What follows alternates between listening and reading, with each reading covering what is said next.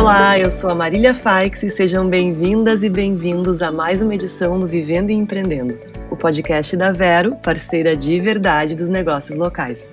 Você pode contar com a gente sempre que precisar, na hora que precisar. O empreendedorismo é fundamental para o desenvolvimento das pessoas e também de todo o país. Por isso, é muito importante que exista uma preparação para os desafios do mercado de trabalho desde cedo, já com os nossos jovens. Mas quais os caminhos para fazer isso? O que é possível fazer para contribuir com a educação empreendedora? Para entender isso tudo melhor, a gente vai conversar hoje com a Aline Neglia, que é diretora executiva da Junior Achievements do Rio Grande do Sul. Oi, Aline, seja bem-vinda, tudo bem por aí? Olá, Marília, é um prazer estar contigo aqui hoje. E bom, vamos começar então entendendo por que, que é importante a gente falar de empreendedorismo com crianças e jovens e a partir de que idade isso deve ser feito. Bom, a gente começa, né, entendendo que a gente tem uma contradição muito grande acontecendo, né, onde a gente tem um cenário onde taxas de desemprego são extremamente significativas, né? A gente vai finalizar 2022 no Brasil com uma taxa superior a 11% de pessoas desempregadas, ao mesmo tempo que a gente tem uma escassez de mão de obra muito significativa, né? Mão de obra qualificada para exercer uma série de funções. Então, a gente entende que a educação empreendedora ela vem justamente né, para desenvolver habilidades socioemocionais, principalmente nos jovens, para que eles possam, então, no caso, construir comunidades mais prósperas, né? E seguir esse caminho. Então, especialmente a Junior Achievement é uma organização internacional, ela existe há 103 anos e nós estamos, então, em mais de 100 países, justamente levando programas de educação empreendedora por acreditar muito nesta causa, né, nessa defesa. Você perguntou sobre a partir de que idade, né, nós acreditamos que isso deve ser disseminado, mas basicamente a gente entende que isso pode ser estimulado desde a infância nós entendemos que o empreendedorismo, muito mais do que uma pessoa que abre um CNPJ, né? Ele é uma atitude. Então, as características do comportamento empreendedor, elas vão ser relevantes para que esses jovens possam atingir diferentes objetivos na vida, né? Que eles possam fazer a diferença no mundo. E nós, especialmente, trabalhamos com três macro pilares, certo? Que é a educação empreendedora, a educação financeira e a preparação para o mercado de trabalho, né? E a gente entende que também existem algumas outras macro frentes que precisam ser trabalhadas nesse contexto, que é a sustentabilidade, que é a inovação, que é a ética e a cidadania. Então, acreditamos que nos Estados Unidos, especialmente alguns programas da JA começam no jardim de infância, mas especificamente no Brasil nós estamos trabalhando a partir do primeiro ano do ensino fundamental. Que legal, desde pequenininhos mesmo, né? E como é que é possível integrar isso a disciplinas tradicionais, se é que é possível, né? Como é que vocês fazem para isso acontecer?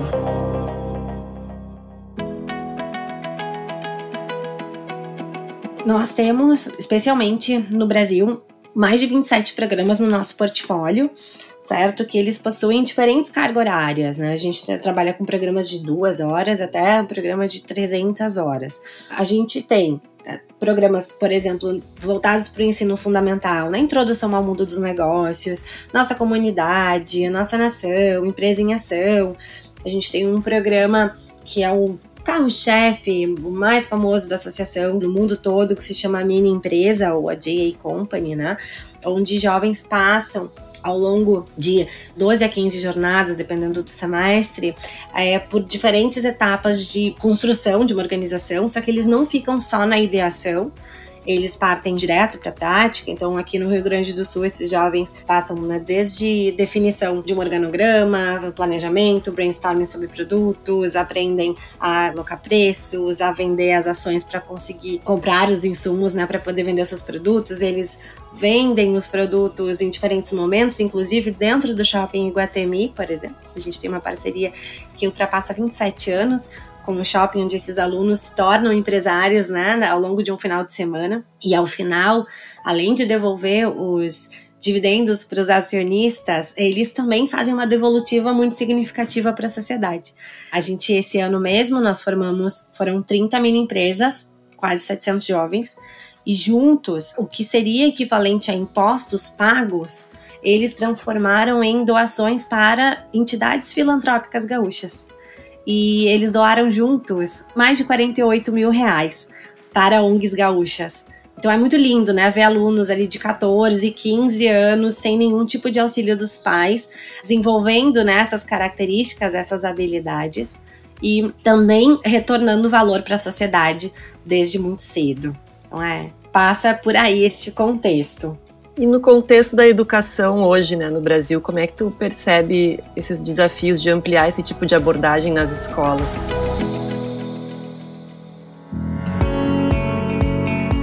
Perfeito. Assim, de fato, até muito pouco tempo atrás, esses eram assuntos que realmente não estavam sendo trabalhados, né, de educação financeira e empreendedora, enfim.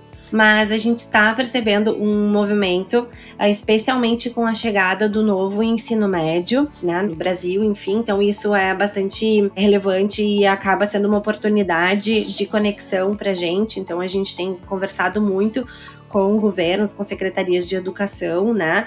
E também com o Estado, enfim, porque muitas vezes não há necessidade de reinventar a roda, né? E existem muito conteúdo relevante pronto. Então, o que, que nós estamos fazendo? Só para vocês terem uma ideia. Aqui no Rio Grande do Sul, nós temos dois grandes projetos em andamento, um com a Secretaria de Educação e outro com a Secretaria de Inovação do Estado. Então, na Secretaria de Educação, nós estamos levando programas nossos, metodologias que a gente chama de programas mais curtos, são programas normalmente de quatro horas, onde nós levamos um multiplicador nosso, muitas vezes voluntário também, então a gente trabalha muito com voluntariado corporativo. E com manual didático, todos esses contextos para diferentes cidades do estado. Então, esse a gente está fazendo um piloto esse ano, e esse piloto já não é tão pequeno assim, são 10 mil alunos que estão sendo beneficiados agora neste semestre. Com a Secretaria de Inovação, nós estamos participando de um programa chamado Educar para Inovar, que é um programa do governo do estado, mas onde nós formamos professores da rede pública em metodologias nossas e eles então replicam para os alunos em sala de aula. Então nós estamos muito entusiasmados com esse momento, né? A gente está todo mundo aprendendo muito também a, a como lidar com todo esse contexto, especialmente o governo, né? Mas acredito que como nós, como Junior Achievement, existem muitas outras organizações que também podem contribuir com esse momento, né, com essas disciplinas. Existe disciplina de empreendedorismo, plano de vida. Estamos aqui para isso. E chegou a hora da dica Ban Ricardi.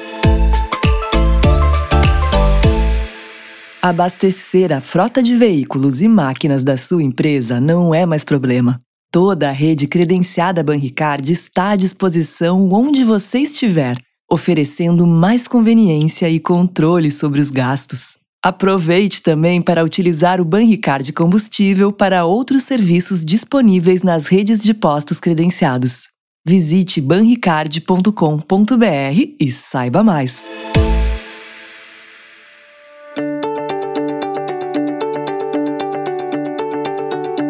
Legal, e agora trazendo para o mercado, né?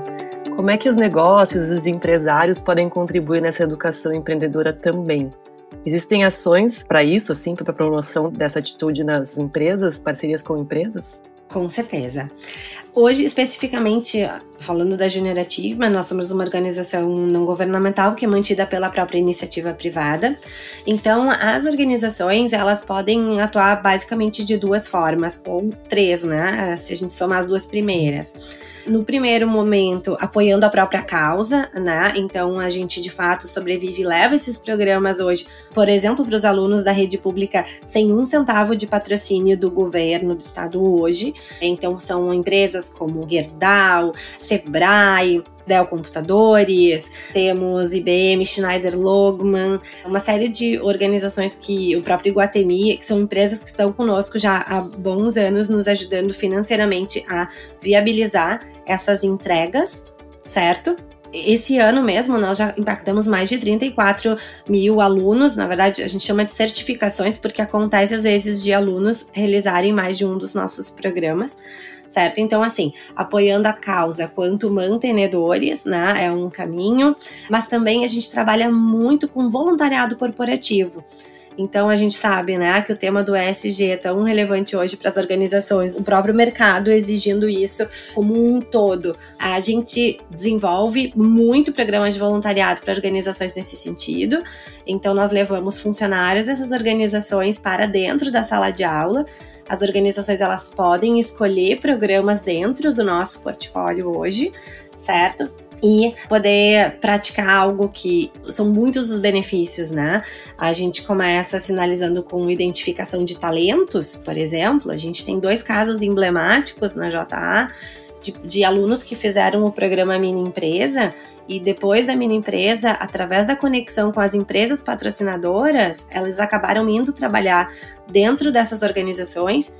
E hoje, por exemplo, o líder de responsabilidade social na Dell, a líder, e o líder de responsabilidade social global da Gerdau são pessoas que chegaram lá tendo como primeiro passo um programa da JA, certo? E aí, obviamente, toda essa possibilidade também de desenvolver os próprios funcionários, de estar propiciando a eles, né, a oportunidade de compartilhar conhecimento, isso não tem preço. E trazendo, claro, questões da sustentabilidade como atributo de marca para as próprias organizações. Então, é aquela relação ganha-ganha onde todo mundo pode sair feliz neste contexto.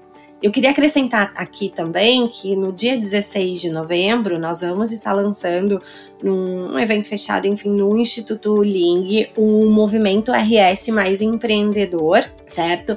Onde nós vamos estar convidando o mercado como um todo a conectar-se conosco nesse movimento com a proposta justamente de aumentar esse nosso impacto. Como eu mencionei, né, nós já estamos hoje trabalhando com, são mais de 34 mil certificações esse ano, mas assim, a gente tem aí para poder chegar em pelo menos 10% dos alunos da rede estadual, 10% representaria a 80 mil alunos.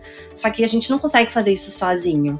A gente precisa, de fato, de recursos, né, humanos e financeiros, enfim. Então, tanto programas de voluntariado corporativo, quanto o apoio financeiro como mantenedores desse empresariado gaúcho, ele vai ser mais importante ainda nesse momento.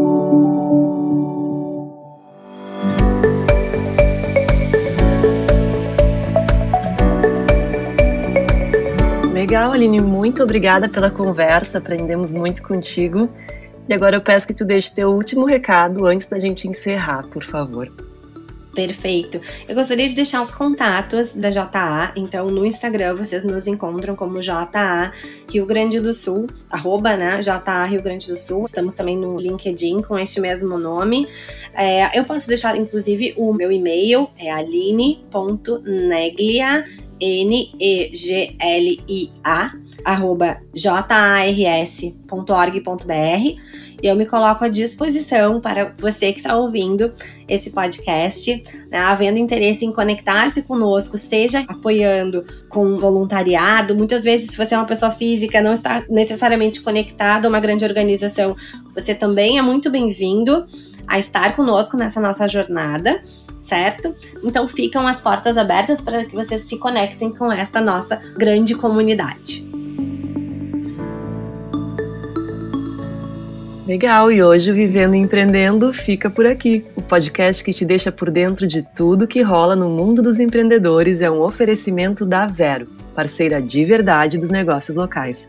Se você quer mais informações sobre empreendedorismo, siga a Vero nas redes sociais no arroba Seja Vero. Eu sou a Marília Faix e te aguardo no próximo programa. Até lá!